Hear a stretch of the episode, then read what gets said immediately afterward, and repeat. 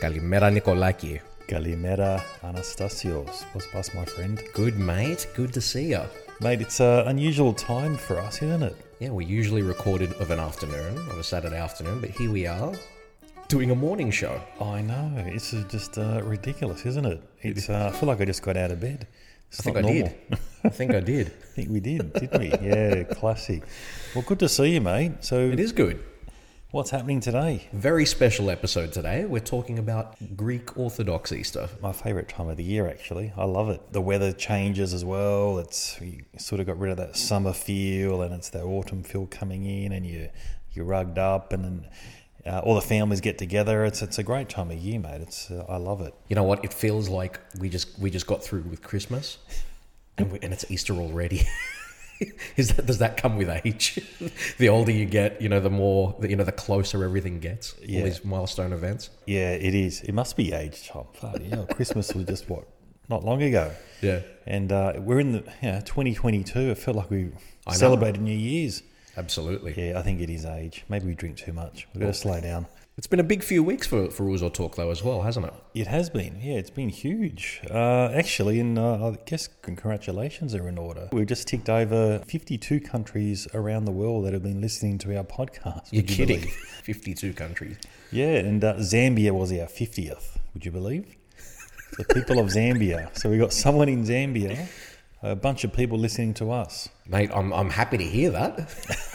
I'm happy to hear it. So greetings to our friends out at Zambia, and Kenya was our 51st country as well. Wow, Uzo So- Talk taking lot off in Africa. Yeah, that's it. So, hello to uh, Africa. Our greetings. We love you guys. I'm glad you're listening in. Hope you're enjoying the episodes. But more importantly, I just read a, a stat now from our site, and our top ten cities. Would you believe? There's a. Yep. will read them out if you like. Yeah, please. So the obvious one is Sydney. Sydney's number one. Melbourne number two. Got Athens at number three. Adelaide Yep. four. Then we got Toronto, Ontario. Brisbane. Then we got Montreal, Quebec. Wellington in New Zealand. Would you believe? Sure, bro. Yeah, sure, bro. and then we got New York, uh, Frankfurt. I'm not sure if I could pronounce this right. It's uh, Syracuse in New Jersey. Hope I've pronounced that correctly. That's Syracuse. Cyric, no, it's S E C A. Syracuse. There you go. Rounds up our top 10. And then we've got like heaps on equal 11th. Markham, Ontario, uh, Long Beach, California, Scarborough, Ontario, Ann Arbor, Michigan, Oslo, Los Angeles, Seattle, Johannesburg, Vancouver, British Columbia. It's all over the place. We have, we've, we've uh, spread our wings, haven't we? We have, mate. We have. Great to hear. Well, like I said, this is an episode about Easter. Should we get into the episode, Nick? What do you reckon? I think we should. And just before we go, quick cheerio to James Dimitaris from Melbourne. He's a listener of ours, Tom, and he's had a bit of bad luck recently and he's on the mend. So he's on the way up. So a big cheerio, James, from uh, Nick and Tom from Muzo Talk. I hope uh, all the best and recovery goes well. All the best, James, mate. Well, let's do it, Nick. Let's kick it off, mate. Beautiful.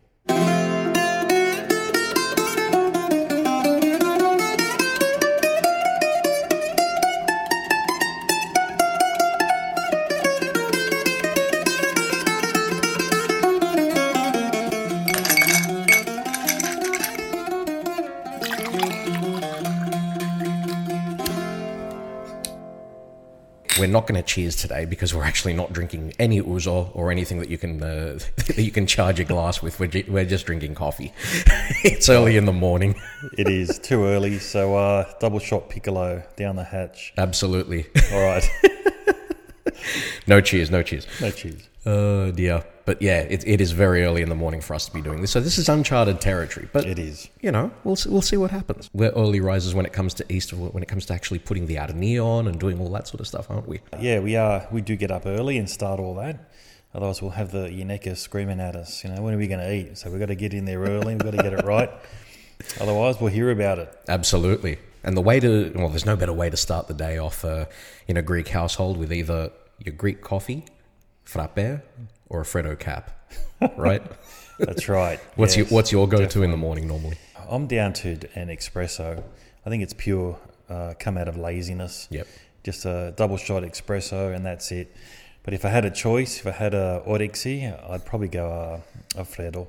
A Freddo. Yeah. Uh, What do you, how do you drink it? Freddo cap or just a Milk and sugar. Yeah. See, how do you drink yours? I've actually recently shifted. So I've gone from drinking the Freddo cap to now to recently going to the to a Freddo espresso with a little bit of Nunu, the evaporated milk in it. Okay. And now I've gone full Freddo espresso Wow. recently. Okay. so I've uh, I've gradually gone hardcore. Yeah. Is it the same as Greece? Do you think? We depends. It depends where you get it. Mooch and me does a pretty good uh, does a pretty good uh, Freddo cap and a, and a Freddo espresso. So good plug. Getting, yeah. it they actually is. do a very good uh, uh, Freddo espresso. If I'm if I'm honest. They do. But there's a lot there's a lot of good places now that are that are cropping up that are doing it as well, which is fantastic because it's you know you can uh, you can now get it a little more readily. Yeah. Exactly. Yeah. There's so many Greeks around in Sydney, so Absolutely. they want to taste of Greece. So why not? Usually my go-to though is the Greek coffee. I love I love a, a good Greek coffee, maybe with a little bit of a just a little bit of sugar in it. I don't subscribe to this, you know, this thing where it's like oh metrio, you know, glycol because it's like predetermined. I think metrio is like one or two sugars. Yeah. I think it might be one. And then the the glycol is like three or something like that. Like it's a lot for, for a small glass. Yeah. But in uh, in true ouzo talk style, what I really love with my Greek coffee is putting a splash of ouzo in it. Yeah. okay. It is fantastic. Never had that. Okay. If Gotta you haven't try it. tried it, uh, you've really you've really got to give it a go. Yeah. Mm-hmm. I remember being on a on a ferry in Greece, probably in twenty. I'm going to say 2016, 2015, somewhere Mm. around there. Mm-hmm. We were going from Corfu to Igoumenitsa to eventually go on to to Thessaloniki. Mm. place. Absolutely. uh, and I said to the guy, you know, going and ordering a coffee, and I said, you know, I want a I want a Greek coffee. I go, and do you have any ouzo? And he's like, yeah. he sort of leans in. He goes, yeah. this is like you know seven in the morning. You you know Yeah. whatever. I go, can you put a can you put a splash in there? He goes, he said the Cosmo. he loved the fact that I you know put a little bit of a put, put a little bit of Classic. alcohol in my morning coffee, which I Yeah. wouldn't do normally, but it's fantastic. You got to give it a try. Yeah, it's an acquired taste, isn't it? The, the Greek coffee. It's very sandy down the bottom. it's crunchy. but It is. Yeah, gets thicker the more Yeah. you drink it. Starts off nice and smooth, and it gets thicker towards the end. That's it. Yeah, there was a place in Athens I remember where they had the piriki and they make you coffee, and they actually use uh, hot sand. Hovoli they call it. So Cafesti Hovoli, I think is what they is what they call it. Yeah, okay. Yeah, it was fascinating to watch. Just reminding me of a Greek church, all these candles, but Yeah. there's all these pirikis, you know, with hot sand and They do it here too. In uh, I think that- really? I think there's a shop. I think they used to do it at Alevery in Marrickville, Wow. Dully Chill. Yeah, okay. gotta There give you it a go. try. Yeah, I think we have to actually. Yeah, maybe I'll go to go down to the beach and grab some sand and heat it up. what do you reckon? Well, I think the reasoning behind it is because it gives an, a more even distribution of heat, which makes the coffee boil more evenly, or something along those lines. Okay, bit of theory behind it. Absolutely, there's science everywhere when it comes Yeah. to Greek stuff. Exactly. Oh, mate, it's Greeks are all engineers when it comes to stuff like that. Yeah, we're hacking stuff all the Can we time. make this better? you Yeah. know? Yeah, it's good, but we want to get it better. You know. Yeah, absolutely. Good stuff. Well, we're having our morning coffee, and at this point, it's still purely for effect. There's no enjoyment in it for me yet. it's purely to wake me up. But anyway, look, let's talk about Easter because we're in the middle of Lent right now. It's coming up to it. It's probably the most important event on the Greek calendar. What does it mean to your family, Nick? Yeah, for us, I guess it's all about family, family unity. It's a it's a culture thing. Yes, it's about Jesus and so forth, but it's more about bringing the family together. It's a great time of year, and I just got really fond memories as a kid. You know, mum Yep. and dad, brother and sister, are all my family, all my cousins. We go to church, and it's like a reunion at church. You know, you see people you went to Absolutely. Greek school with, or primary school, or played football with. It's like a reunion of all the Greek community, and everyone dresses their put, puts on their best clothes, and yeah, it's it's a great time. I actually look forward to it every year. You know, even now as an adult, I want to see my e, experiencing it through my kids now. You know, Yeah. just this. How funny is it? It's eleven o'clock on a Saturday, and there's no one inside at the church, and about eleven oh five, just a swarm of people just start to come in.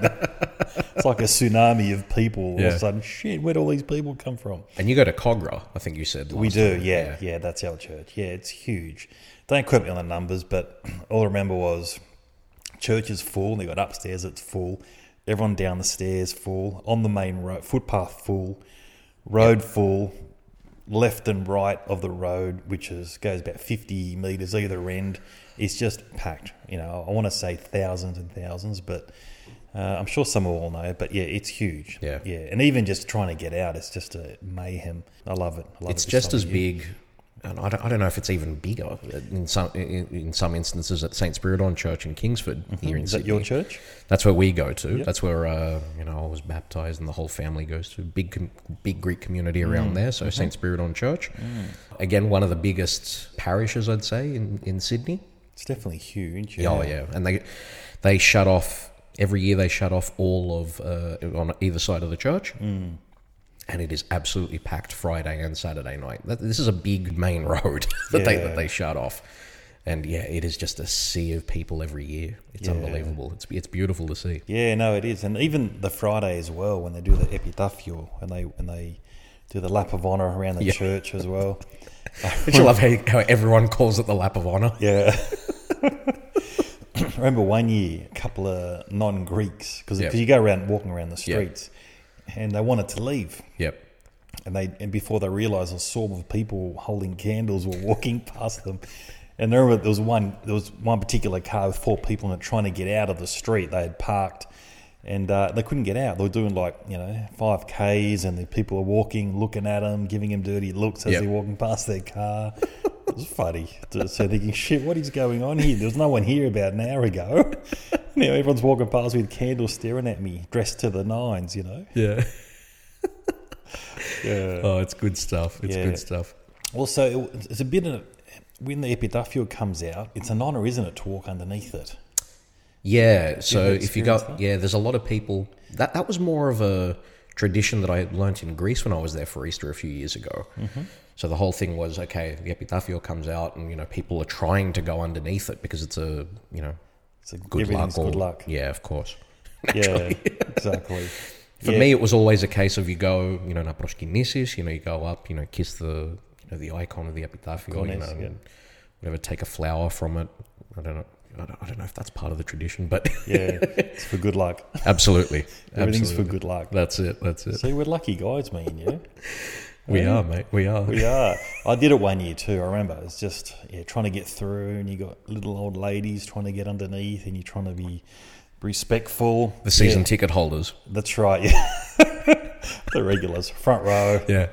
Mate, they know the priest by name. They Yeah. do, yeah. But we did go through actually, and I leaned up, grabbed that little uh, flower as well. Yep. Yep. We're gonna have luck for the year. But yeah, it's a big thing, isn't it, to walk underneath it? Apparently so. I don't know. I don't know the full tradition as to as to why, but I mean, it's important to mention. Not everyone's particularly religious in uh, in the community, but despite that, it feels as though Greek communities throughout the diaspora tend to come together around our churches. It's morphed into something that's more of a family event as opposed to a religious one. The two go hand in hand. Is that something that you re- that you reckon is true? Yeah, definitely. Yeah, it's a cultural thing. You know, a lot of people probably aren't religious, but it's a cultural thing. It's something that we do. It's habitual, and it's a and it's all good. It's all about celebration and eating and drinking Yep. and being festive as well. So, but you're right. It's you know I don't see that many people o- on church on a Sunday, but somehow they come out of the woodwork for Easter. You've got to be at church on Sunday to, to, to know that. Do you go on Sunday? I used to go sometimes. I think we used to do it. We used to go Sunday morning for Kinonia. and We would try to go, and that was was that it? was that the Saturday morning or the Sunday morning? I can't remember whether there, there was literally a line around the corner to go for Kinonia. Yeah, I think it was the Friday. No, it was the Saturday. wasn't Saturday it? morning, Yeah, was it was it? the Saturday. Do you remember as a kid, I'd blow up. I think, oh, is this it? Do I finally get to eat my chocolate Easter eggs? and you go, no, not yet. Oh. So I thought church on the Friday. Okay, I get to open these beautiful Easter eggs. Used to have this um, Humpty Dumpty was my favourite. Had- Oh, had yeah. Smarties With the Smarties in inside. it, And I thought, what a what a waste of space. It's all empty, but Yeah. they fill it with Smarties. Oh, that's a great idea. Get more chocolate. But I could never eat it on a Friday. And then we had Yeah. the Kinonisi on a Saturday. I go, Ma, can we have it now? Or hip it him in Oh, fuck. Yeah. And then Saturday, how what a drag Saturday was, remember? Like you couldn't go to sleep. You're up at, you know, eight, nine, ten. Oh Yep. my god, you're half asleep as Yeah. a kid, seeing all these beautiful chocolates, and then finally you get the green light. We go to church Yep. and Yeah, that waiting period, that was that was I remember that was a killer. And it's the signal to eat meat as well, obviously. That's right. Yeah. but we unbeknown to us, we didn't realise we were vegans, you know, during the Easter period. Yeah. You know, like we were young six, seven year old kids. I didn't know. Mum whatever mum cooked, we ate. Yeah. And um, yeah, there was no meat, feta. Yeah, but it was a good time actually. It was a really good um, cleansing diet for us, with unbeknown Absolutely. To us. So we're probably the original vegans. What do you reckon? Absolutely. I mean, we would eat things like um, like briam. So, like, a, I don't- for those who don't know, it's like a ratatouille type of thing in the oven. Araka, bizelia, as a lo- lot of people know it. So, you know, Cooking peas. store. Yep. Yeah, so peas with beautiful. Mm. with, uh, with potatoes and aguinares and all that all that sort of stuff. Just you know, fantastic. And you wouldn't realize that it's not Mm. that there's no meat in it Yeah. until someone in the family said, "We haven't eaten meat for a while," and then you can't get it out of your head Yeah. for the next few weeks. yeah. I had a sweet tooth, so for me it was always about the chocolate. But yeah, we used to have, remember Bumyus? yes, Ugh. okra. I used to hate that stuff. Yeah. But yeah, we had, that's all we had to eat. We had that, fargues, all the legumes and so forth. Uh-huh. Love fuck yes. Yeah. Beautiful. Yeah, I do now. Yeah. Back then it was like a drag. Oh my God. Yeah. How can you eat this stuff?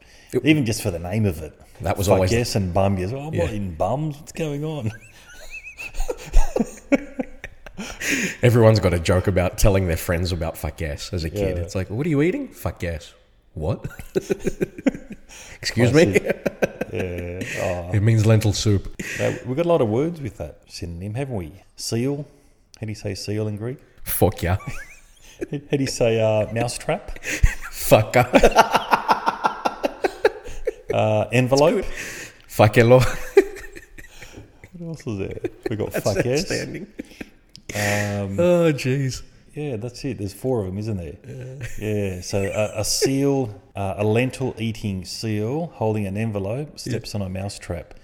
Say that in Greek.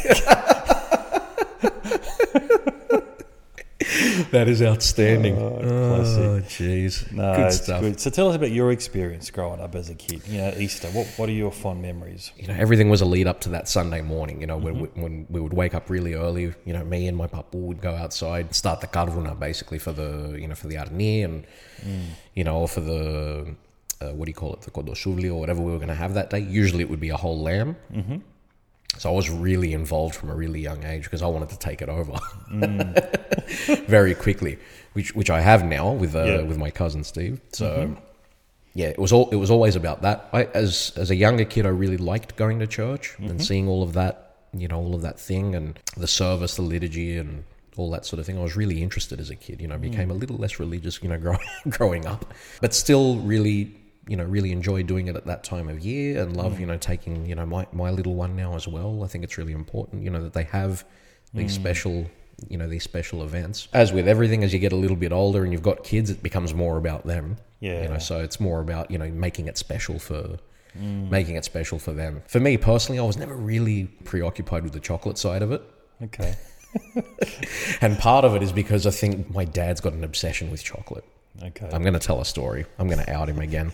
I've outed dad a few times on this podcast. Poor but- Philip. I know. Yeah, like I said, dad's got this preoccupation, this this obsession with chocolate. He's tall and thin, but he could eat as much chocolate as you as you can imagine and doesn't gain any weight now. For years what would happen around Easter is, you know, family members would bring us, you know, the big chocolate eggs and, you know, like the the, the Humpty Dumpty or there was a and we would put them all on this bar that we had at home at the time. Display. yeah, you know, you know where, where where your family's got the cala cristala. That's right. know, all of yeah. We had a bar too. Yes, I remember that bar. We had one as well for Full for a of while. alcohol. The one that's got like all the good crystal glasses Yeah. and all that sort of thing. Yeah, we- as Yeah. a display. Yeah, but that's it. underneath the bar was just full. I remember Oh, okay, right, all right. those kids. I go, Yeah. oh my god. Now the alcohol was in a separate place for us. Okay. But anyway, there was this little table there.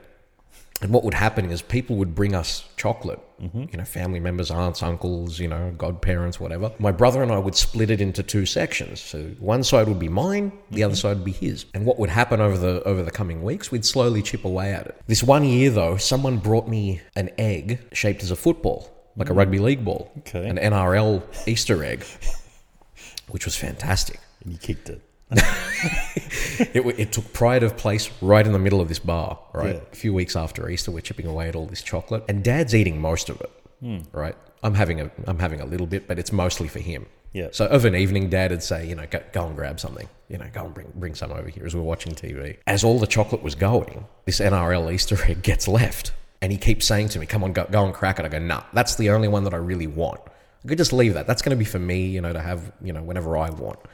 And he goes, "Nah, nah, come on, come on. You know, you're not going to eat all that by yourself." And he's, you know, trying to trying to twist my arm about it it got to the stage where you know two weeks had passed three weeks had passed and he's still you know he's still getting into me about this egg and eventually i said look i'm not going to bloody open it you know you've had all the rest of mine just be happy with that just leave that one for me anyway so I wa- I walk inside i had the shits and i heard mum say to uh, say to dad why won't you just let him have that you know stop you know stop pestering him you know you've had all the other ones that he you know that he had and she goes seriously she goes i'm surprised that you haven't you know cracked it open and started eating it from behind and he goes how did you know Oh. and she looks at him Yeah.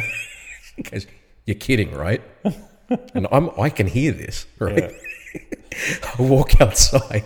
So the egg was in this, you know, this cardboard box with plastic around it and whatever, and it was covered in foil. So I go and have a look. I open the top of it, and the back half that you couldn't see Missing. was all crumpled and was missing. Philip. There was thought put into this, right? He went and took a really sharp knife, ran it under a hot tap, carefully peeled it, and started slicing into the back of it and eating it in secret. It was just leaving the front. Very clever. And I, I have a look at him. I'm like, you're sick. I go, Genius. I go, I'm too impressed to be angry. I could just Yeah. have it. What a classic. Good on you. Oh, Ah, jeez. there we go. I think you do, eh? Yeah. Yes, you do. What Mate. a classic. He's ill. Yeah, classic. Mate, speaking of that bar, it's brought back fond memories. Yeah, go You know, look, like 16, 17. We used to sneak behind the bar. And, we, and I remember mum and dad all these amazing scotches and ouzo bottles. And, and as kids, we weren't kids, like teenagers, Yep. 16, say. We, we'd sneak out behind the bar and have a look and fuck, check out all these bottles of alcohol. We'd unscrew the lid and we'd fill the lid cap of the liquid with little shots put the lid back on and then sort of crawl back out of the bar again as if nothing happened. Yeah. Yeah, fond memories. How yeah. drunk would you get with your cousins? we didn't drink too many, Yeah. but yeah, we, we did feel a bit how you going. Yeah, but that was our first, my first uh, taste of alcohol behind that bar, drinking out of a, a lid cap Yeah. of uh, scotch. But yeah, And would your parents Jerry or what? Would they realise? I don't know actually. Yeah, I don't- I had an older brother, so Yeah. I think he probably got the blame of it. Yeah, so, ah, it's probably Bill. You know, Yeah. drinking it. Little did they know it was me. Your dad's measuring all the all, Yeah. all the bottles. Oh, we had heaps. Like back then, name days were huge. So if someone Yeah. would come over, we we'd have like you know shitload of families come over. They'll bring a bottle of something. Yeah. So every year we we this thing would get bigger and bigger, and Yeah. we'd have so much alcohol. I don't think they'd even realise if anything went missing. Yeah. So, but yeah, no, back to Easter. Yeah, that was, they're good memories, uh, Tom. I remember when I was a kid, we we go into church. I think it was the Friday or the Saturday during the day. I remember the priest would walk down, or the priest's assistants, whatever they were. Yep. And they'd they'd move the chandeliers, and they'd have these big cane baskets of um, bay leaves, Ah, yes. and they'd throw it to the Yep. crowd. Was that that? Was meant to be what an earthquake. As soon as when Jesus died, was the earthquake. I think I that's what can't it's meant remember to which represent. day it is that that happens on, but yeah, there's a yeah there is a tradition where basically the priest comes out and they they throw all this stuff. There's actually a really funny video on on YouTube that's been used to death on a show called Radio Arvilla Okay. in Greek TV, which I love. Yeah. Uh, and they took the piss out of this priest so bad. Yeah. because there's this there's this shot. They've set the camera up right right down the the aisle, Yeah. and what happens is the door of the the altar Mm-hmm. opens up, and the priest comes racing out like bombing down the aisle, throwing throwing leaves all over the place. And there's a jump. It was fantastic. Yeah. So you're seeing rasa going everywhere. You're seeing leaves going everywhere. It's Classic. brilliant. But I'm not sure which which day that actually is. I think it's the Saturday morning. I think it's meant to represent there was an earthquake when Right. Jesus died on the cross. Right. So he died on the Friday, I think. Yes. Yeah. So I think it would have been Saturday morning Hmm. session. Yeah. And it was a big, ev- I remember it was huge. The season ticket holders would cop most of the the bay leaves in Yeah. their face, and and it was funny. You watch everyone walk out at church, and they got bay leaves in their Yeah. hair and back of their clothes. And again, you had to grab one for good luck. Of course. everything's good. Of luck. course, of course. And the Yeah. more you grab, Yeah, the more exactly. luck you've got, right? Yeah, I remember one year I saw one particular priest had like handfuls. He must have had the shits that day. It was just fucking branding it at people, just throwing it at people's faces. and the chandeliers were going, you know, virtually at right angles, sway. I'm going, shit, what happened to this guy? Uh, Pissed off he had to get up so early. There's some interesting traditions when it comes to Easter, and from all over Greece as well. I mean, we've spoken about a few, and maybe maybe this is a good time to talk about some of those traditions. As you know, you know my, my family's from Corfu, and Corfu is one of those places that has some awesome Easter traditions, and s- so much so that a lot of Greeks actually go to Corfu during Easter to experience it because of uh, because of the spectacle that there is. In particular, there's this one thing that happens on. Um, on Easter Saturday, the the Botides. Mm. I don't know if you've seen this, but basically, Yeah, it's huge. yeah, so basically in the in the square, in the main square of Corfu town, what they do basically is they've got these big clay pots and they're painted red or they, they you know they paint them different colors, they fill them with water. Mm-hmm. And I think it's at midday or something something along those lines. They actually throw them over the balcony and they shatter on the ground. And there is fair income over 100,000 people in that square. It's Yeah. unbelievable. I experienced it in 2019. First time in my life. I'd been told from a very young age that Easter in, uh, in Corfu was pretty special. And I was just like, how special could it be? And people kept telling me, so special that people from other parts of Greece go there. I'm like, all right, all right. We'll I figure- actually see it on the news. It's actually huge. Yeah, it's massive. the whole world focuses in on it. Yeah. Do you know what the tradition is? What what what does it represent? So, similar to what you were talking about before, the symbolism is to create an earthquake that's like the one that occurred following Christ's resurrection from his tomb. And perhaps it's to symbolize, you know, the cracking of the, the stone or the moving of the stone or something along those lines. Islanders also believe that it's to ward off bad spirits and spectators basically take a shard from the from the clay pots because guess what? It's for good luck. It's good luck. Mate, people from Corfu are very lucky. That's all I can say. Absolutely. What a classic. We had such good luck that when I took my shard in 2019, we had COVID the very next year. Yeah, fantastic. And look what's happened. I know. We've got a podcast out of it. Absolutely. See? There you go. You got your good luck. That's it. But yeah, I mean, it- it's Yeah. it's it's a fantastic spectacle. And like I said, the whole square is filled up. You know, and this is this is one of the biggest squares in Europe, and it is just a sea of people. And what happens is, I'd say standing room only. There's no standing room. You're literally sardines, right? Okay. And what happens is because those people that are close to the buildings, they need to move back, otherwise they're going to get hit with a pot. What the owners of the of the houses and the apartments do is they start throwing water out of the out of the windows a few minutes before to make sure that people move back. And when the bells at St. Spiridon start ringing, they start throwing things out the window. Wow. So does this happen at midnight? Now this is during the day. During the day? Like on During a the day. Friday or the Saturday? I think it's the Saturday. That happens. All the marching bands, you know, there, there are like 20 odd marching bands on the island, you know, massive ones. They all start playing. You know, there's a whole, there's a whole thing that, uh, you know, that happens there. There's a procession that happens. Yeah. And it is just mayhem for a, you know, for a few minutes there. All you can hear is, you know, things breaking everywhere. It's sort of ingrained in, into us, i- isn't it? You know, breaking plates, breaking pots. Yeah. Yeah. it's fantastic. Have to break something. yeah. Are there any injuries ever? Do you ever see any people get shards of clay pot in the eye or. It must happen. Everyone says, nah, nah, nah, it's never happened. You Yeah. know, but it must happen somewhere. you know. Says, says the guy with the missing eye. No, Yeah, that that's never it. happens. No, but th- it actually happens all over the island. So you know, at, at that time, Yep. they do start throwing it, you know, throwing it out everywhere. And what Yeah. Mm-hmm. my mum said as well, growing up, because she grew up in uh, in Corfu as well, Yeah. when they heard the uh, the bells at Saint Spiridon and people started throwing things, that's the time that my papu would slaughter the Easter lamb Oh, as right. well. Okay. So when that happened, that's when the you know that's the signal to start cutting. Wow, shit. Yeah, is that why they don't have any uh, old ancient terracotta pots in Corfu? Because yeah, n- nothing's safe at that point. they've been broken. nothing's safe. No, we can't find any terracotta pots here. Everywhere Yeah. else we do, except for Corfu. That's it. Some little kid grabbed it and threw it out the window. That's where pots go to die, mate. Yeah. But it's interesting because there are some people in that square that do. They've got like a Mm-hmm. tradition. So there's one guy in the main square there that does a massive pot every year, yeah. and he paints it in the colours of the island's soccer team. Okay. Uh, or get Gira. Or get Gira. anyway, What colours are they? blue and red, basically. Blue and red. Okay. and he's, he writes "Oh, "Our Kedkira" on it and Yeah. all that sort of thing. Yeah, so that's that's a big one. So everyone knows every year this is the one that's gonna you It's know like the grand finale.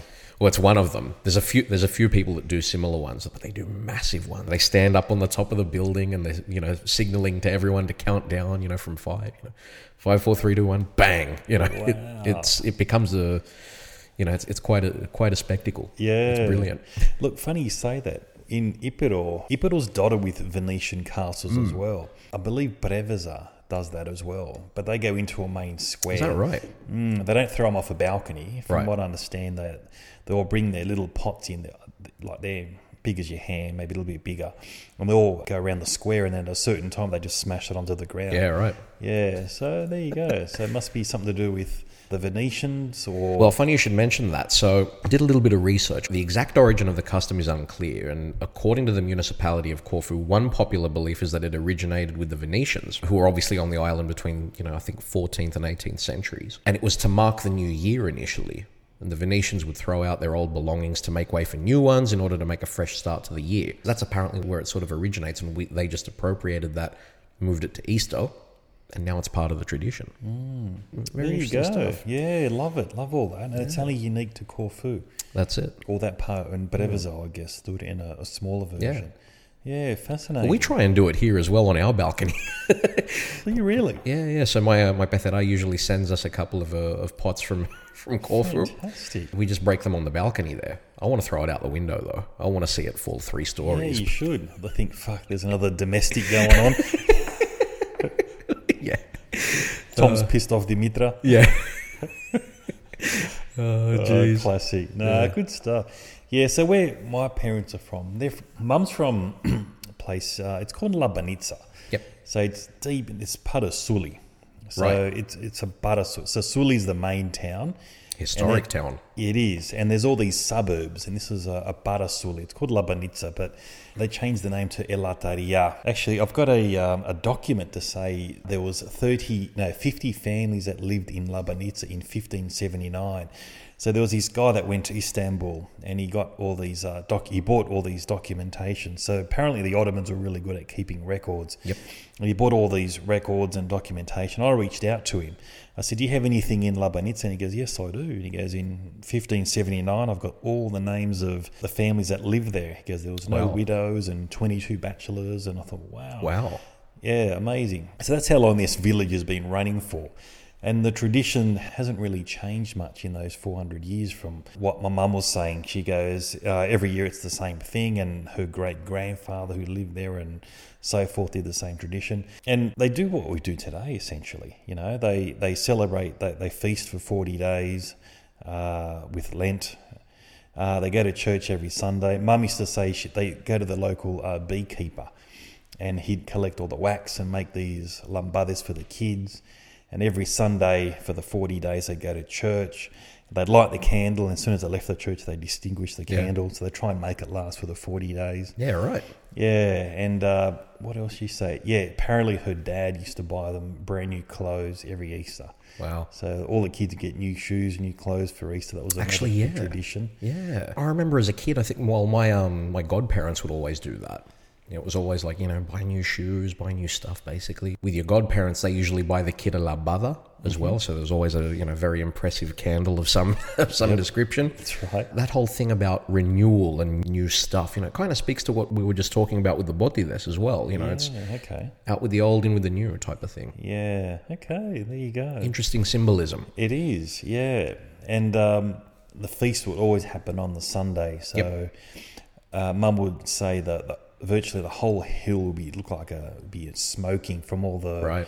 all the souvlets happening. Oh, how good's that? Yeah, and I'd say, what what did what did you all eat? She goes, it was all it was all lamb. It was the only time of Yeah. the year we'd have lamb, or twice a year they'd have Yeah. lamb, and the whole hill would be lit up with all these families cooking their own version of lamb, you know, Yep. and their own ingredients How and good's how to marinate it. But yeah, it's a great tradition. And Mum said it was the best time of the year. She loved it every Yeah. year. Everyone would get together because after lunch, then the the, the Clarina would start playing. That's all the dancing Yep. would start happening, and yeah, she goes, it would go for at least two days. You know, Yeah.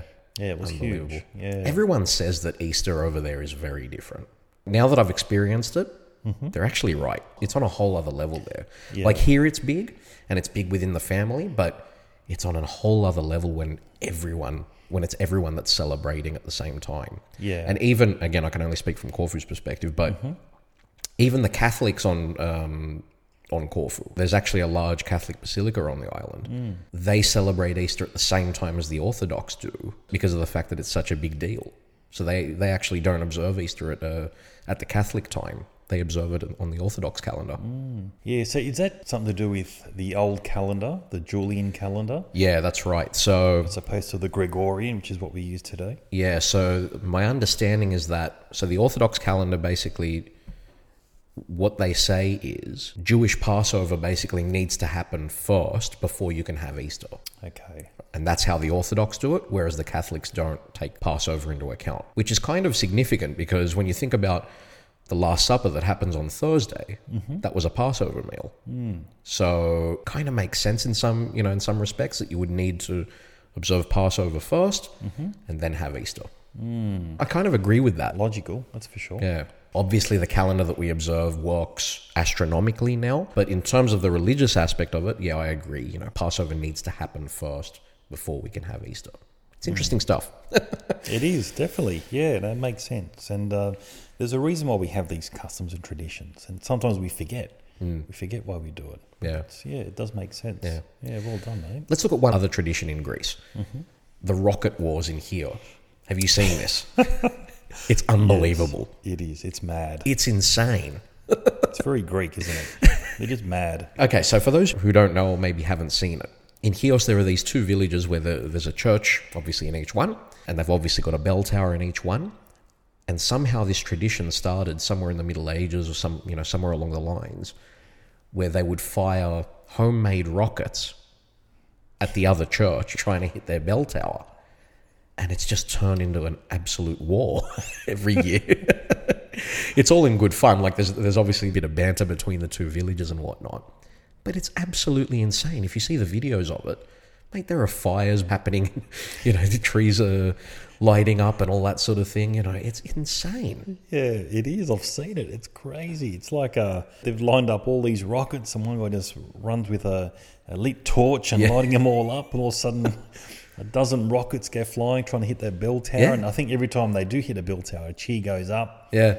Yeah, no, it is. It's insane. And you can imagine the firefighters would be very nervous that time of year. Oh wouldn't yeah, they're on standby. I saw a video where basically they had the fire engine somewhere, and someone was calling back. I think the fire engine was stationed somewhere in between the two villages, and someone called that a tree had caught fire. Mm-hmm. Apparently, this fire engine couldn't move from where it was. It was sort of uh, you know closed in or whatever the case is. Anyway, by the time they got there, the tree had already had already burned.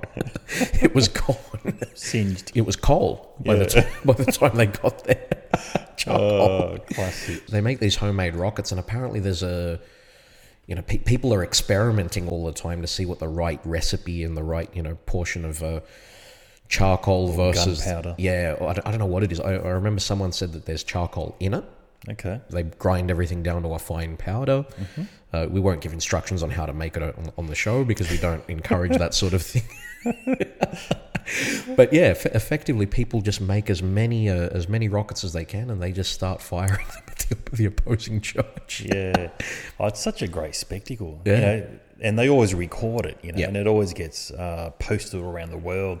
Just amazing of uh, a spectacle of all these rockets from one end to another, and, Yeah. and everyone's cheering, and people are dodging them. I, just, I d- don't understand how no one gets hurt out of this. They ask people over there, like, "Oh yeah, have there been any, any injuries?" And people, people are like, "Nah, nah, that's all right." And then you've, you've always got that one bloke who's like, "Oh, if you know what you're doing, there's no injuries." It's like, yeah, Okay. okay. Settle me, Yeah, this is an exaggerate there, mate. says the guy with one eye. Yeah. Can you imagine doing something like that here? Nah, I can't. Get arrested. Work health and safety, you know, public public safety. Yeah, nah. Doesn't exist. Imagine the insurance on an event like that. Yeah. It's like I'm going to fire, you know, 300 rockets in you, you know into the opposing suburb. Yeah. oh, they're mad. And that's the thing. And then once that finishes, they just get into their festivities, don't they? That's it. Start That's it. drinking, hitting the ouzo. It's the way to do it. And uh, yeah, so alcohol. So I'm just reading here. So actually, my mum was reminding me in Labanitsa, they'd make all their red wine and then they'd have all this ouzo. So they drink what we drink, mate. Really? Ouzo's the drink at Easter Fantastic. time. How good's that? Well, see, we're you know Well we're decided. upholding Easter traditions. Yeah, exactly. Just another reason to drink more ouzo. Yeah. Another really interesting thing about uh, Easter in Greece is the look of Santorini during Easter. I don't know if you've ever seen it at night, you know, with all these people holding candles, you know, all these villages, you know, sort of dotted along the island. Mm-hmm. And I suspect it would look similar everywhere else as well. But that sort of contrast between the white houses lit up by candlelight Yeah. and people doing their processions and all that sort of thing, it is unbelievable. Oh, I could imagine. It's a beautiful island, the best of times, but having it lit up with candles, yeah, it would be amazing. Uh-huh. Yeah.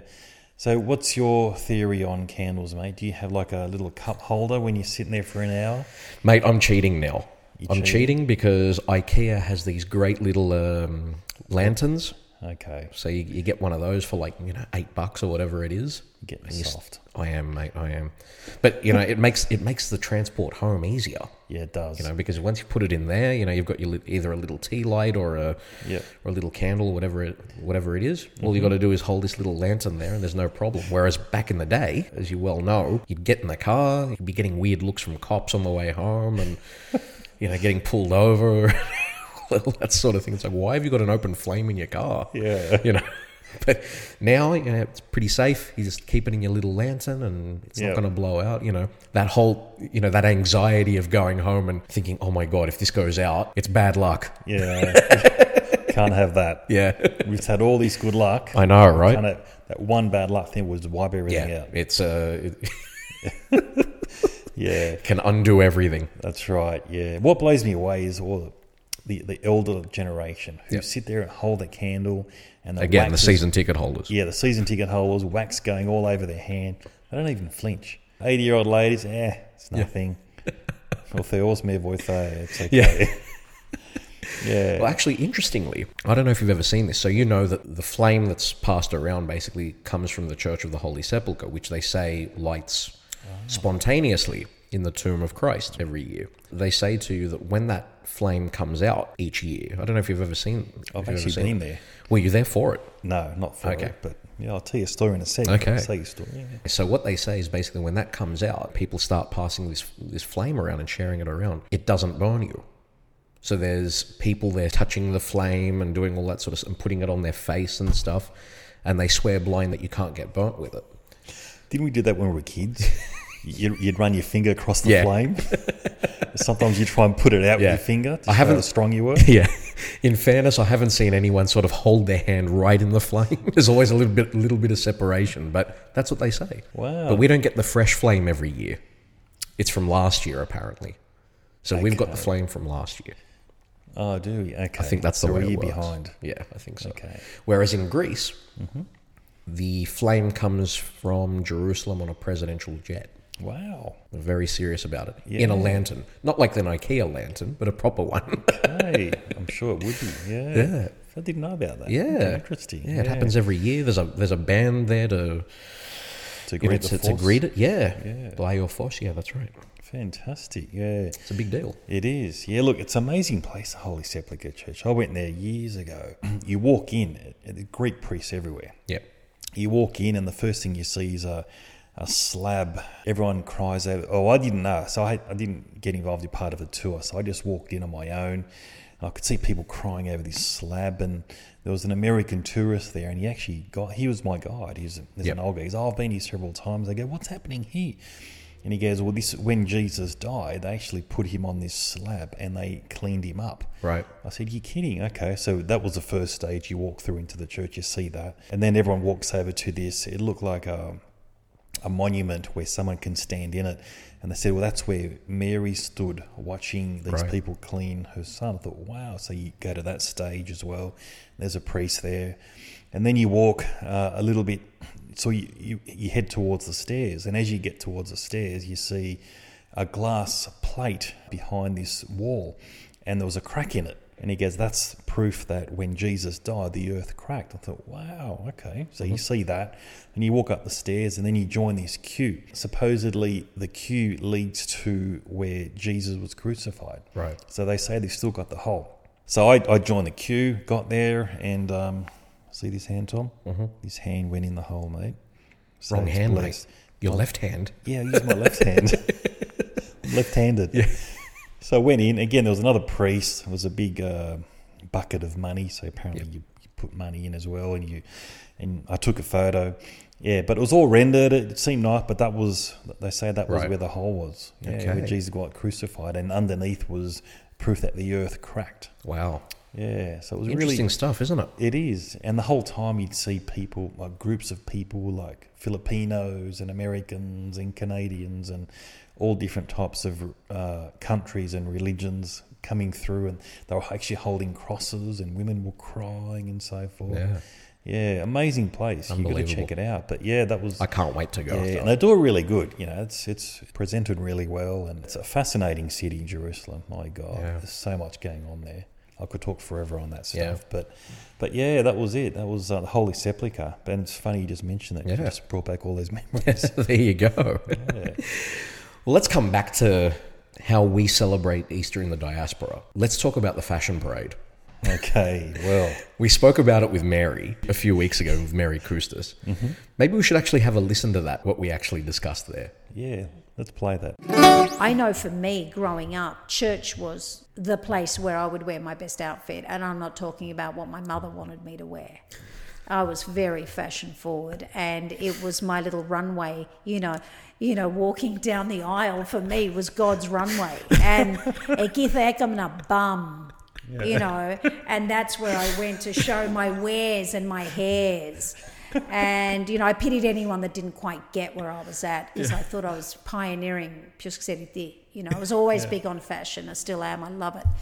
And it So- still is like that. I'm sure it still is like that. It is, you know. It's a um, fashion parade going to church. 100%. but it was It's hard, the especially in time. our day. We didn't understand what they were saying. Yeah. Yeah, Did exactly. we? Now, No. Mm. at least, like, they'll say stuff in English and we're getting our heads around it. But certainly in those days, I didn't know what was going on. So I remember, you know, comics were really big and all the little kids would sit at the back reading comics because there were Mm. no iPads. Yeah. But certainly you had to find something to amuse yourself with or, you know, get a bit of status from. I mean, she's right, isn't she? I mean, it, it really is a fashion parade every year, isn't it? It is, yeah. You got to pick your best outfit. I guess it goes back to the story of my mum's ancestors. You know, you buy new clothes for Easter, and that's what they would do to attend this fashion parade, as now we know as Easter. Yeah. it's not just the women, though. The girls are, you know, dolled up like laternes, as they say in Greek. You know, wearing wearing their absolute best. Even the guys. I mean, there's you know some of the suits pretty schmick. Yeah, it is. Yeah, Hugo Boss suits and Yeah. so forth. Yeah, they don't muck around at Easter time, that's for sure. Yeah, and the women, yeah, it's like they're dressed up for a nightclub, aren't they? Yeah. Let alone church. You know, their hair done, you know, spent so many, they go to the hairdressers and so forth. But they say that's where you can find your potential bride or groom. Have you ever Is that heard right? Well, that's what they used to say back in the day. You know, everyone dresses up really nice. Da vris galope dist in ecclesia. You know, Yeah, you're yeah. gonna find a good good person from church. So. Like like Mary said, to show my wares and my hairs. She's a classic. Oh dear, good stuff. Well, yeah, look, it still very much is a little bit like that. So much of what makes Easter time so special is the food and the smells. You know, the really good stuff is obviously the meat on the Sunday, you know, obviously because of Nistia. But let's start with Twideki. For those who don't know, yes, uh, Easter sweetbread, it's like kind of like a brioche, which is platted. Does your mum make it? Have you ever made it? Do you have someone in the family that makes it? My mum. Yep. She makes it for everyone. She'll Yeah. probably make 20 of them. Yeah. Yeah. Oh, I love it. And sometimes they put an egg in the middle, Yes. red egg in the middle. Every family gets distributed. And that, they actually swap Turekia. Yeah. So one family will cook some, give one to theirs, and then Yep. everyone tastes it. Hmm, did a good one this year. Yeah. Or you know, Thea down the road did a really good one this Yeah. year. Or your, you know, your 2019 Tureki was the best I've ever had. And It is a bit of a competition, isn't it? it is, yeah. They should join that Easter show that we have. You know, they have that bread baking competition. That is a top idea. Mate, they do Top well. lady. They do well. Jeez, yeah. So, I Yeah. mean, yeah, they do they do all that sort of stuff at the Easter show, don't they? They do. Like your pie bakes and your jams and all that sort of stuff. Zureki, mate. That's the that's the way to do it. we could do one. We're onto something here. Yeah. Maybe maybe we should uh, maybe we should have our own stand there. Uzo talk Zureki Zureki contest. Yes, exactly. Hand pick half Yeah. a dozen and have a winner. Uzo talk champ. Sudeki Oh, Jeez. champ. We're gonna put on a lot of a lot of weight during that time, mate. Yeah. But it's it's all about it being light though. A lot of people make it, and because they uh, you know they knead it a little bit too much, or they you know leave it in the machine too much, it comes out and it's heavy. You know, it's too dense. My, my wife actually does a really good job of it every every year because I mean, she's got a bit of a background as a pastry chef, Yeah. which makes it Always helps. Yeah, absolutely. Whenever it's really light and fluffy, that's what you're looking for. Yeah. And apparently, according to her, you know, you put too much mahlepi in it, which is that, you know, it's kind of signature smell. Okay. And it makes it a little bit too bitter. Put too much mahlepi in it, and you've ruined it. Apparently, so it's this this sort of balance between mahlepi, mastija, and all the other all the other smells. Yeah. Look, the best time to eat it for me, it's straight out of the oven. Yeah, Yeah, two, three days. It's still good, but that's the best time to have it. Doesn't get better. Sort of, because it's all natural ingredients as well. It deteriorates in in flavour and Yeah. taste the more you leave it. But I tend to put it in the microwave. I've had it for three, four days. Chuck it in the microwave. It's probably the best you're going to get. Yeah. It. Oh, I love it. you want me to change your life? Yes. Okay, cut a piece, Yep. put it in the toaster for a little bit, Toaster. and then put Nutella on it. Ooh. Okay. I've just ruined it for you. Is that a diaspora thing? It must be. well, look in Greece. You know what the, the, the big thing over there. There's obviously big companies like uh, like Derkenli, based in Thessaloniki, Mm-hmm. who do tsurekia Yep. and they cover them in chocolate. You can you can get them here now as well. Okay. That's a huge thing over there, and you get it all year round. Yeah. Right. So they make tsureki, they plait it, they do whatever it, you know they've got to do to Sure. it, Yeah. and they cover it in chocolate. It is fantastic. Okay. it's the greatest thing you're ever going to have. There's other people here, for example, who do like an apple pie filling in, inside it as well, like a cherry filling, you know, so it's inside each of the plats. And then they cover it with a, you know, you know, either ganache or, or something, something along those lines. It is unbelievable. Fantastic. So they've modernised the tsureki Yeah, now. you got to get that into your life, mate. Yeah. it's fantastic. I'm a traditionalist. But Yeah. yeah. I like the sound of all that. I think that's what I'm going to get you for Easter, mate. I'm going to get you a tsureki that's covered in chocolate. Fantastic. I'm going to change your life. Probably, yeah. Put on weight, mate. Thanks for that. Absolutely. Yeah, no, beautiful. and what about um, Gurabieves and all that sort of stuff? Guludia, Oh, yeah. does your mum make all that and Dimitra make all that? my wife does all that sort of stuff. Mum doesn't really do the the sweets. Mm-hmm. That's more my wife's domain. Dimitra always does. Yeah, she's got. She usually does batch of kurabieves and you know kuluria, all that sort of stuff, as well as the tsureki Yeah. that makes up her plate. You know, the plate that you give out to everyone. Okay. You know, beautiful. it's always fantastic. Yeah. Always. Do you ever have the, the Gurabieves shirt where you got the white dust down your The shirt? cocaine shirt. Yeah, yeah. Right. of course. It's, it's, you know, it's a good one. Yeah. Say hello to my little friend. That's right. One buy and you wear it all down your shirt. Ah, That's it. That's a good kurabieta, that one. That's it. now she's good like that because she's she makes um, you know, the actual uh, the shortbread is really buttery, so it's this combination. ag- Again, it's it's really light. Yep. You know, so you've got this sort of light shortbread, um, short crust or whatever you want to call it, covered in the you know in the the zakariakni. You don't need tea, you don't need coffee, just by itself. Beautiful. Yeah.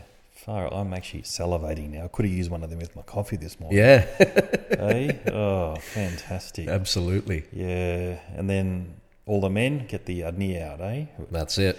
I think we already covered that, didn't we, in the barbecue episode? If you need some tips on how to do your souvla or your barbecue or whatever, check out the barbecue episode that we did a, a few months back.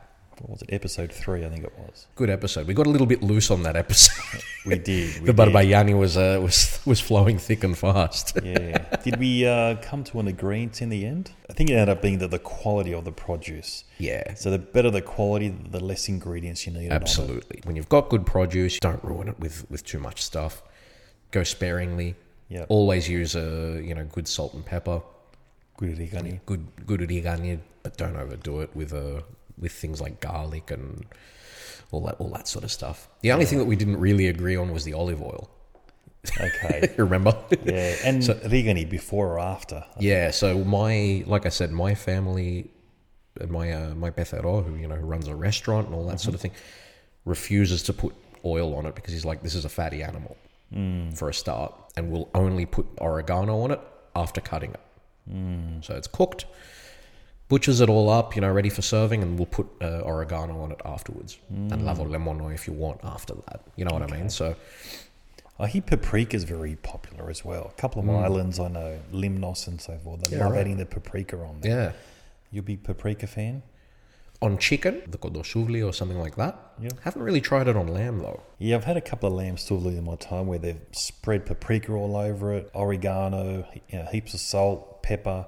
They actually put uh, a hard cheese in the belly of it before they Oh, sell it. really? Hmm. Okay. garlic and onions and so forth, and they and they stab the inside of it. Actually, they stab it right through. Yeah, right. So when the cheese melts, it goes right through the meat. And, Yeah, right. and so forth. Yeah, Fantastic. it is, and um, We've got some good traditions, mate. we do, we do, we love it. Just reminds you of the story as well. A couple of years ago, we're having a chat about this, uh, how you do your souvlaki and so forth. There's a family in the 80s. So back then, remember the souvlaki, it was all done by hand Yes. had to wheel it around. You had to rotate. Use your left hand, your right hand, and then a couple of uh, you know bright sparks. I thought, you know what? Let's just put a motor to it. He You must know? have been Greek.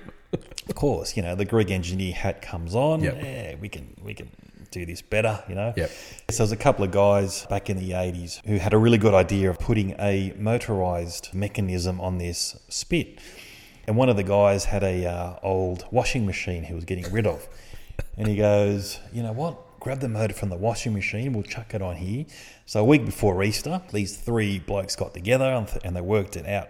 They, they ripped out this washing machine motor and they put it on and they tested it. Yep. You know, they, you know, like a good engineer, you test it first, and they tested it, like if, and they were, you know, very pleased with themselves and winking at each other, and they were fist pumping and high fiving and saying, "We've worked it out here." Yeah. Again, this is in the '80s. Back then, it was all still done by Yep. hand, and motorized was sort of coming in in the late '80s, early '90s.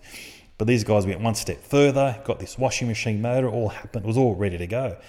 Anyway, so all the Easter festivities kicked in. Sunday morning, they all got together. They did the charcoal, they marinated the, the lamb, good, you know, 15 kilo size lamb, put it on. They turned on the, the power and the switch, and then things started to turn automatically. The whole group that were there, the women, everyone was impressed. They go, Yeah. Oh my God, how good is this? the guys are cheering, sipping on the Ruzo. How smart are we? Where's this going? Yeah. Anyway, th- so it went for about half hour. Then they switched off the power. Yep. They readjusted it again, touched it up again, switched on the power again, and then uh, they left it. So it takes what, good three hours? Yep. Four hours sometimes. Uh, anyway, so this started. This thing started rotating. It was going good. They're all sitting around now and then at the trapezi. They'd look over and they'd admire their work. Like, how good's this? And they'd look at their mates. They'd wink at each other. Mate, Mr. there, mate. Two hours into it, they just, as they're sitting around, they started looking at this thing and it started spinning quicker. Yeah. They started going quicker. All of a sudden, this thing was out of control. It was spinning so fast that the shit, they all jumped out of their seats, trying to grab the handle, trying to stop it. It lasts for about 30 seconds, and this thing started just to break apart. Yeah. It started flying off, and the thing just collapsed. There was meat flinging everywhere. Everyone got scared. Go, what? This thing's possessed. What's happened? It's bad luck. yeah, it's bad luck, and they're all freaking out, trying, they're all scratching their heads. And by the time they worked out they could just switch off the power, this thing had broken apart. You know, the, the leg of lamb went flying off into the backyard. Um, it had collapsed. You know, charcoal fell on the ground, and they worked out that this washing machine motor was on spin mode. was on or something. spin mode. Oh, Yeah. they they had an adjust. Or, I don't know what they did. They just grabbed the motor and it got to spin cycle, and the thing just kicked in. You know, Ah, jeez. two hours into it, the spin cycle kicked in, and this lamb was just spinning hundred miles an hour and just broke apart. It Outstanding. was so funny, but the way the guy described it, and they had a dog in the backyard, and Uh, he must have been happy. yeah, the dog was happy, and the women are all freaking out. They tried to salvage some of it. Apparently, they did. and it ended up being, you know, Ernesto Furno. Like yeah, they, of the course. salvies, some of the, ah, fuck, chuck what's left in the oven. Yeah. but yeah, it was the funniest sight. Yeah. And they're all so proud of themselves, winking. All of a sudden, this thing just went out of control, like it was possessed. Yeah, it was a funny sight. But anyway, that was that one Easter.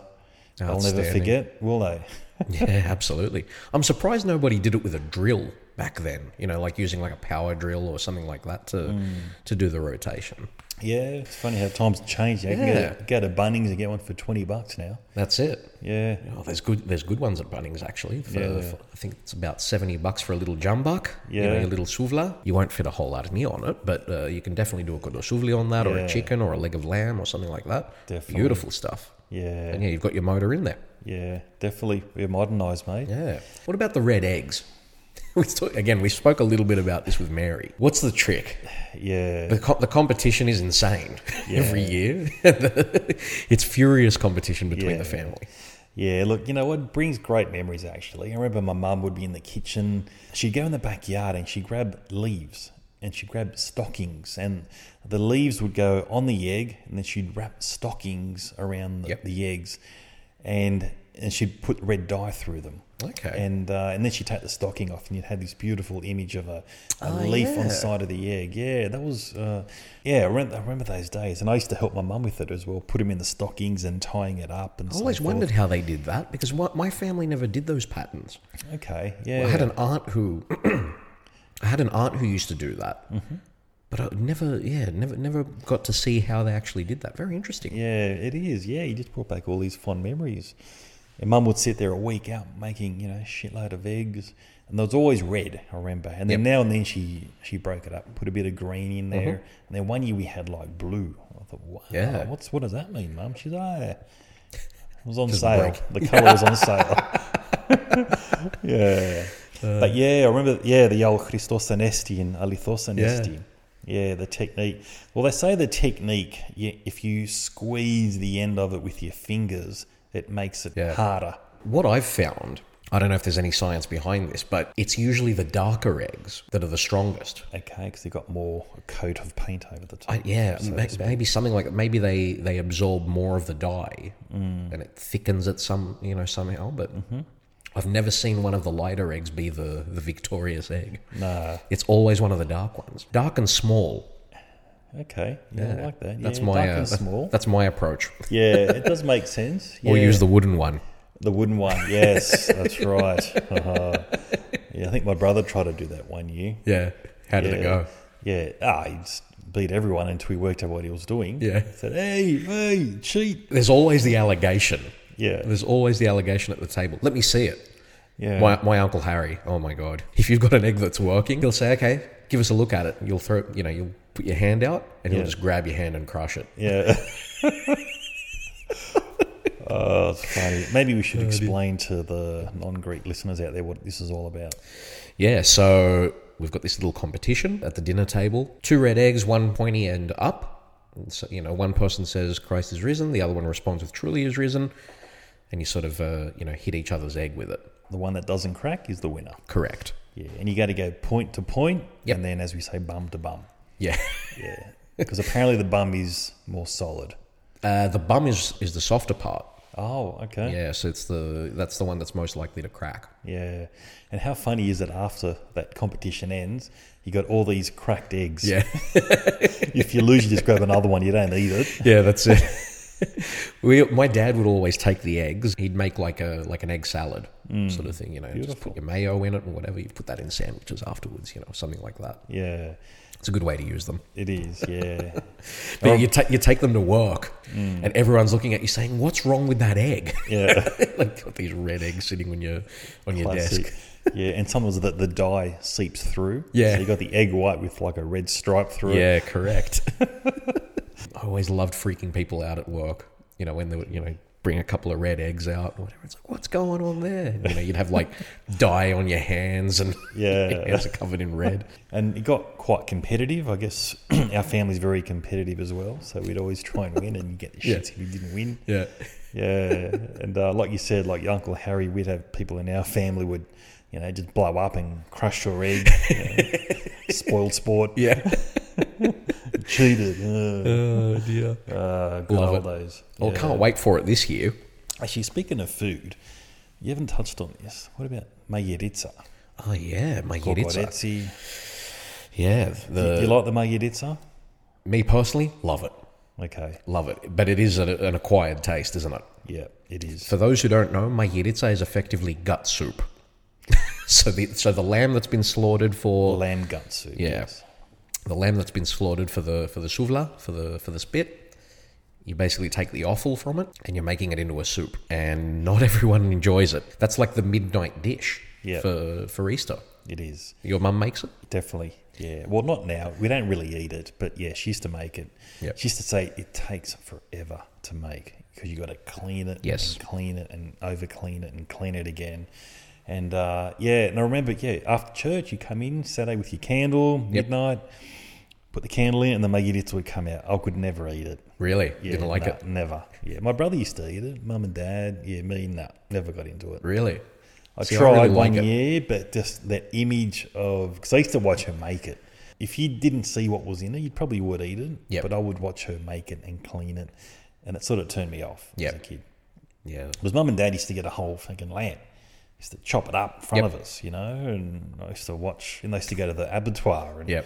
bring it in, and the head sometimes was still attached yeah and they'd eat the head. Yep. The head is for the, I guess, the head of the family. Yes. And it's a delicacy, you know, the eyeballs, the brain, the cheek. yeah i could never do that oh, I remember one year I, s- personally. I saw it and this thing was staring at me. You know, you could still see the teeth and the eyeballs, and like, oh my God, like, I picture a little five year old, you know, six year old. I'd, I'd scar, mentally scarred looking Yeah. at this thing. I go, this thing's looking at me. I'd have nightmares about it. Mate, my granddad was big time into that he loved Really? Hmm. it yeah absolutely he loved it Yeah, and it was an honour too to have that. Yeah. you know, if the the patriarch of the house would have to eat it. yeah so the other thing that they do with the offal is obviously kokoretsu do you eat that No, really you it don't looks like that either? great. It looks good, but once because I know what it is, Yeah. I don't eat it. Mate, it is fantastic. So, I mean, for those who don't know, kokoretsi is basically everything that's that we've just spoken about. So, usually like uh, hearts, kidneys, liver, um, and um, the adero, so the Mm-hmm. the intestine, basically. You put it on a on a skewer, and basically wrap it all up in this intestine. And look, it sounds horrible, and you'd think that it would taste, you know, taste pretty bad, but it's all in the cleaning. Now, there's a whole procedure to get this right, and especially with the intestine, you need to turn it inside out, wash it with lemon juice, and uh, you know, lemons. Uh, I mean, I've seen my mum, you know, my mum and my Bethel are do, doing that. Yeah, You know, and, and the joke in the family, the joke in the family is that's what you do so that dinner. Uh. You know what I mean? so what would uh, so what happens is they do that. You wrap it all up. You use a bit of caul fat as well, and put that on the shula. I love it. I Mm-hmm. Mm. Yeah. can't get enough of it. You Yeah. know, it's so it, it's so rich and fatty and yeah, just beautiful. I love seeing it on the suvla because it just reminds me of the tradition. However, I just think it's a waste of space on the suvla. I'd rather be putting something else, something else on there. Yeah. Yeah, but I can understand it's a tradition. Yeah, it's good to have it on there. But look, I'm I'm the one with the sitting around with a fork, uh, peeling off Betza. the, the bets off the Yeah. lamb. Oh my god, yeah, that's me. Love it. Yeah, I couldn't do the cockroach. Yeah. But look, it's a tradition, and that's and it's good that you you enjoy it. You know, it's, Oh, I love it. I love it. we'll see. Maybe you can get me to try it one time. Well, next time we make it, I'm definitely going to give you some. I'll have a little bit. We'll film it. We'll film Nick's reaction to kokoretsi. Yeah. well, it's yeah. I guess time heals all wounds. I guess. I haven't seen Mum make it anymore, Yeah. so I tend to forget about it. Oh, we've got to do it this year. We have to do it. Good stuff. love There's so much we can talk about, but I think we've kind of covered it for now. We want to wish everyone a Kali Anastasia. Happy Easter. Uh, hopefully, you sort of listen to this podcast in the lead up to your uh, your Easter celebration this year, wherever you are in the world. All of our listeners in Australia, in the in the US, and uh, the UK, Canada. and Greece, Canada, yeah, absolutely, all of those Zambia. countries, Zambia, Kenya. all those countries we've listened to, however you celebrate, we want to know about it. So email us at uzortalk at outlook.com, comment on one of our uh, social media platforms at uzortalk or at uzor underscore talk on, on Instagram. we want to know how do you celebrate Easter? What what are your traditions? Love it, Tom. And look, happy Easter, everyone. Enjoy the festive season. It's a great time of year. And uh, yeah, looking forward to all your feedback. And, Yeah. it's, and it's great reminiscing as well, Tom. You brought back all these great memories. Yeah, it's fantastic reminiscing, Nick. I mean, it's all about the kids now. Obviously, trying to make it really impressive and uh, special for the kids. It's all about the Easter eggs. It's all about the the chocolate. All about the tsurekia, and you know, we'll uh, sort of instill the uh, you know the traditions of going to church in them as well, and pass it on to the next generation. Yeah, definitely. Look, we'll be there. We'll be there at Cogra Church. Uh, my mum will be there with her seven grandkids. Fantastic. That's what it's And about. The tradition will live on definitely in our family. Well, guys, thanks again for tuning in. Nick, thank you very much, Tom, it's been a pleasure. as always. Coffee went down well. Yes, I think we're ready for a Uzo. absolutely. Next episode. Okay, It's mate. a big one. It is. Oh, we've got a couple of big ones coming up. Looking forward to Yeah. it. Stay tuned. Yeah. Okay. Happy Easter, everyone. Kalia Anastasio.